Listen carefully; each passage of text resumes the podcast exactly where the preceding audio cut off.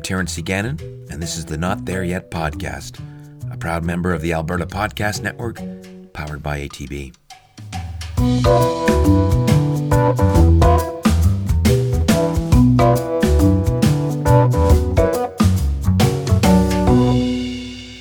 The future of warfare is lighter than air. The airship hangars at Tillamook trigger a cascade of memories. My family first visited the Oregon coast in the early 1970s. My mother picked Rockaway, seemingly at random, from the motor club guide, and we stayed at the Silver Sands, an old-fashioned drive-up motel on the beach. All five of us squeezed into a single suite, the most memorable thing about which was the mysterious Magic Fingers relaxation service. This was a box on the night table, which if you put in a quarter made the bed vibrate in a way which made absolutely no sense to a 12-year-old. How on earth would you ever get to sleep, I thought, obviously not yet fully able to understand that sleeping may not have been the point. Back then it just seemed odd.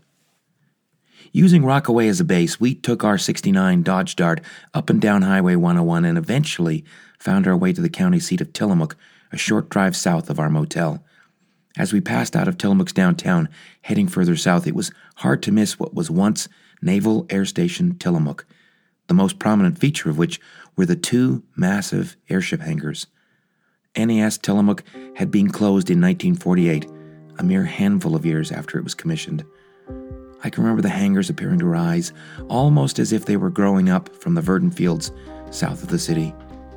If I squinted a little to blur the edges of my vision, it was easy to imagine that it was a scant 30 years earlier, under the heavy overcast of World War II.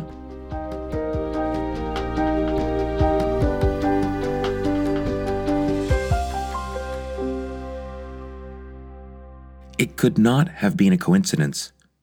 Precisely 1 year to the day after the forces of Imperial Japan launched the surprise attack on Pearl Harbor, the ground was broken for the construction of the air station at Tillamook. It was December the 7th, 1942, and it was a time when the future looked bleak. Tillamook was to be an important part of the response to this dark time, one of a network of 10 coastal defense airship bases distributed along the periphery of the contiguous United States. Combined with the speed and range of the K-class airships the hangars would eventually house, the bases provided a continuous band of aerial surveillance for the entire coast, ready to provide an early warning of whatever might come in the days that lay ahead. Wood, 6 million board feet of it, was the natural choice of construction material for the hangars, given its ample local supply in the Pacific Northwest. It was also a necessity given that metal of all kinds was being consumed at an alarming rate by the rest of the war effort. When viewed end on, it's easy to spot the feature which enables short, stubby, square-sawn timbers to be assembled into such impressive organic structures. The cross-section of the hangars are beautiful, mathematically perfect parabolas resembling the pointed end of an egg. They are naturally self-supporting in the same manner as the stone arches found in Gothic cathedrals. The hangars were over 1,000 feet in length and nearly 300 feet in width at ground level, and the floor covered 7 acres. The doors, supported by two poured concrete columns at each end of the structures, stood 120 feet high. For reasons which are not clear today, the first hangar built was Hangar B, with construction beginning in 1943. Its length was roughly aligned northeast to southwest, just east of the present-day Tillamook Airport. Hangar A, started later that same year, was oriented at roughly 90 degrees to be aligned northwest to southeast. The relative positioning of the two hangars would provide the most favorable access, given the nearly constant winds that shear up and down the coast. Both hangars were substantially complete by August of that year, with the main lattice-work structure of Hangar A being completed in just 27 days. It was a remarkable feat. Then again, it is easy to imagine that those working on the hangars through the summer of 1943 would believe they were directly helping to repel a growing threat from across the Pacific. Peril seemed destined to wash ashore once again, just as it had the previous year. The K-class airships housed at Tillamook belonged to a subgroup of airships called blimps. The main gas envelope has no rigid structure. It contains its shape solely from the pressure exerted by the gas it contains. The K-class blimps were filled with non-flammable flammable helium as opposed to the nearly explosive hydrogen when it's mixed with air. Blimps are a beautifully simple concept. If the enclosed gas weighs less than the air it pushes aside, it naturally floats, like a cork on a sea of air. Balancing the lift of the lighter-than-air gas the blimp contains with the weight of the vehicle structure means the airship hovers. As if by magic, it neither rises or descends without consuming any energy. By adding a couple of 425-horsepower Pratt and Whitney radial engines, the airship's streamlined, cartoon cigar shape could be moved through the air at a stately, graceful pace, at least in aeronautical terms, of 58 miles per hour. Like the hangars in which they would be housed, the airship's form was elegantly simple, with only a small crew gondola and aft-mounted control surfaces protruding from its silver Art Deco silhouette. They carried a crew of as many as 10, could sail off without refueling for a day and a half, and travel well over 2,000 miles in one flight. In the absence of any competing technology with even close to the same capabilities, it was an air vehicle ideally suited for an anti-submarine and convoy escort role. They were only lightly armed, with their principal value in getting a clear view from above of what was going on below. A Navy recruiter of that era, talking to one of his charges about signing up for the airship service, could have been forgiven the hyperbole of saying, "The future of warfare is lighter than air."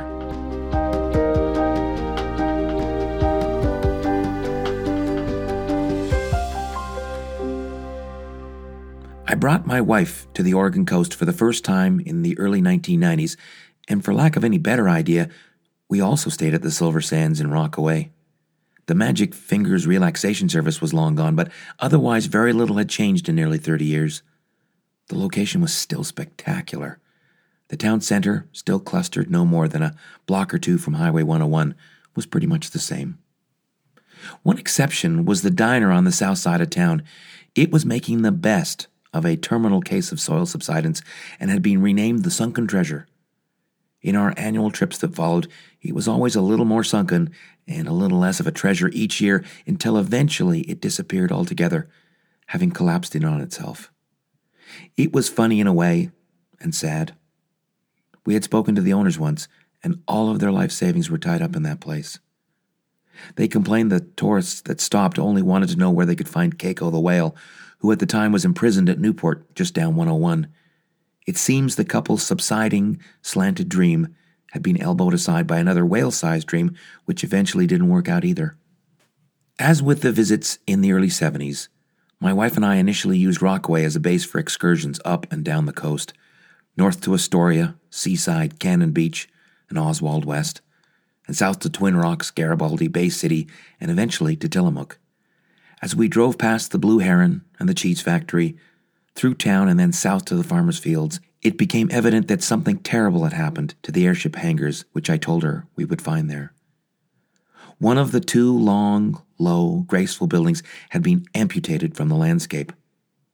From the approach, all that appeared to remain of Hangar A were the four concrete columns which had once supported the mammoth doors. Closer inspection revealed all that remained was concrete or steel. Everything else had been scoured away. In addition to the monolithic door columns, there was the complex series of supports which formed the base of the 1,000-foot-long walls. There was not one scrap, one splinter of the original timbers remaining. Like something out of a dystopian science fiction novel, what was once the cathedral-like interior space of the hangar had already been invaded by new industrial tenants. They had set up their new, complicated-looking facilities on the smooth 7-acre floor. The plant quietly oozed steam into the sweet, damp evening air. In a decision that seems highly questionable only in retrospect, Hangar A had been leased out to store bales of hay en route to Japan. There were other tenants of the space, including a couple who were renovating their recreational vehicle, the only home they had known for 9 years. The small fortune in annual maintenance of the hangars was putting financial pressure on the Port of Tillamook, the hangar's owner. Any rent from anybody was welcome to defray the relentless ongoing cost of operations.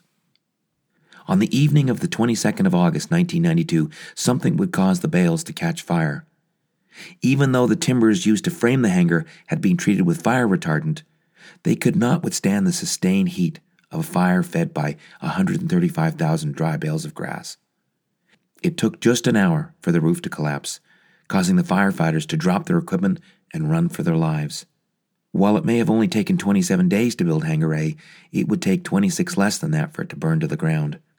Even once the main hangar structure was gone, the remains continued to smolder for a number of days. Everything in the hangar, including the unlucky couple's treasured RV, was a complete loss. The only mercy was that there were no injuries or loss of life. The exact nature of the blaze was never determined, although arson was one of the suspected causes. From time to time since the hangars were built, airships are rediscovered by another generation of entrepreneurs who come up with new designs for moving cargo and passengers using the airship's unique capabilities. Experiencing the sheer size of the Tillamook hangars firsthand can't help but build enthusiasm for these efforts. The vast emptiness inside seems to invite thinking big, earth-shaking ideas. But in reality, there are so very few things or activities which demand such a large enclosed space, particularly in such a remote place. An air museum, suitably enough, eventually found a home in Hangar B. However, the salty sea air never stopped eating away at the precious, rare aircraft. Most of the collection was recently forced to decamp for the high, dry plains near Madras, Oregon.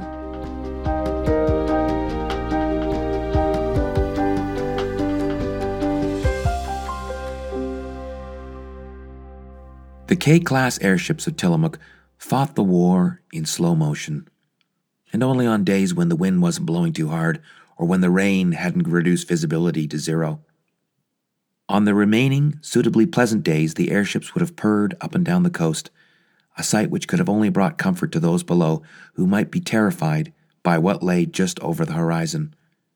If the airships could have spoken, I imagine their kind souls might have said, "Not tonight, not while I'm watching over you." I found myself thinking about that final day in 1948 when the nautical-sounding mooring lines were cast off and the last airship departed from Tillamook and disappeared over the horizon. An observer back then had to have thought they would eventually return in one form or another. Just look at these big, beautiful hangars waiting for them. But it wasn't to be. Instead, faster and sleeker airplanes and helicopters would take their place. They would streak and scream up and down the coast with brutal, magnificent efficiency, but with none of the poetry of the gentle silver skyships they replaced and the simpler era to which they belonged.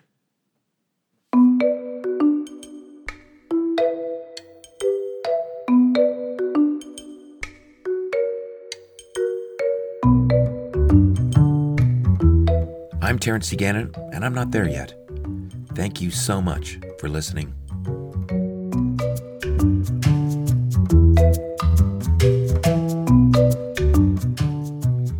As I mentioned at the top of the show, the Not There Yet podcast is a proud member of the Alberta Podcast Network, powered by ATB, and part of that is introducing our listeners to the great shows in the network. There's a lot to choose from, so here's another personal recommendation. Episodes of the Not There Yet podcast, like this one, feature historical vignettes, and along those same lines, you will want to give Chris Chang-Yen Phillips a try as he hosts a great podcast called Let's Find Out, where he answers questions about the history of Edmonton, Alberta, where he is historian laureate. He provides some great historical insight into the city. It's really fascinating and well worth your time. You'll definitely learn something new. Find the Let's Find Out podcast along with a host of other great shows at albertapodcastnetwork.com.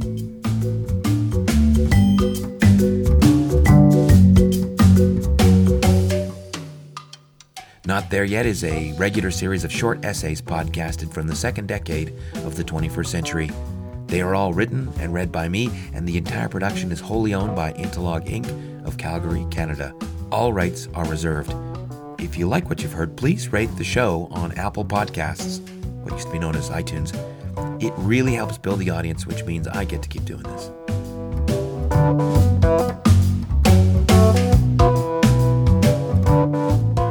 As I mentioned a moment ago, the Alberta Podcast Network is powered by ATB. I like to say, like a bank, but better. Another reason why is their no-fee, all-in digital bank account. It's hard to believe, but there are basically no fees, so long as you do most of your banking digitally. If you're carrying higher balances, there's even interest paid. I don't know about you, but I haven't heard of any other bank doing that. You can check out the program at atb.com/listen. It's absolutely worth a moment of your time.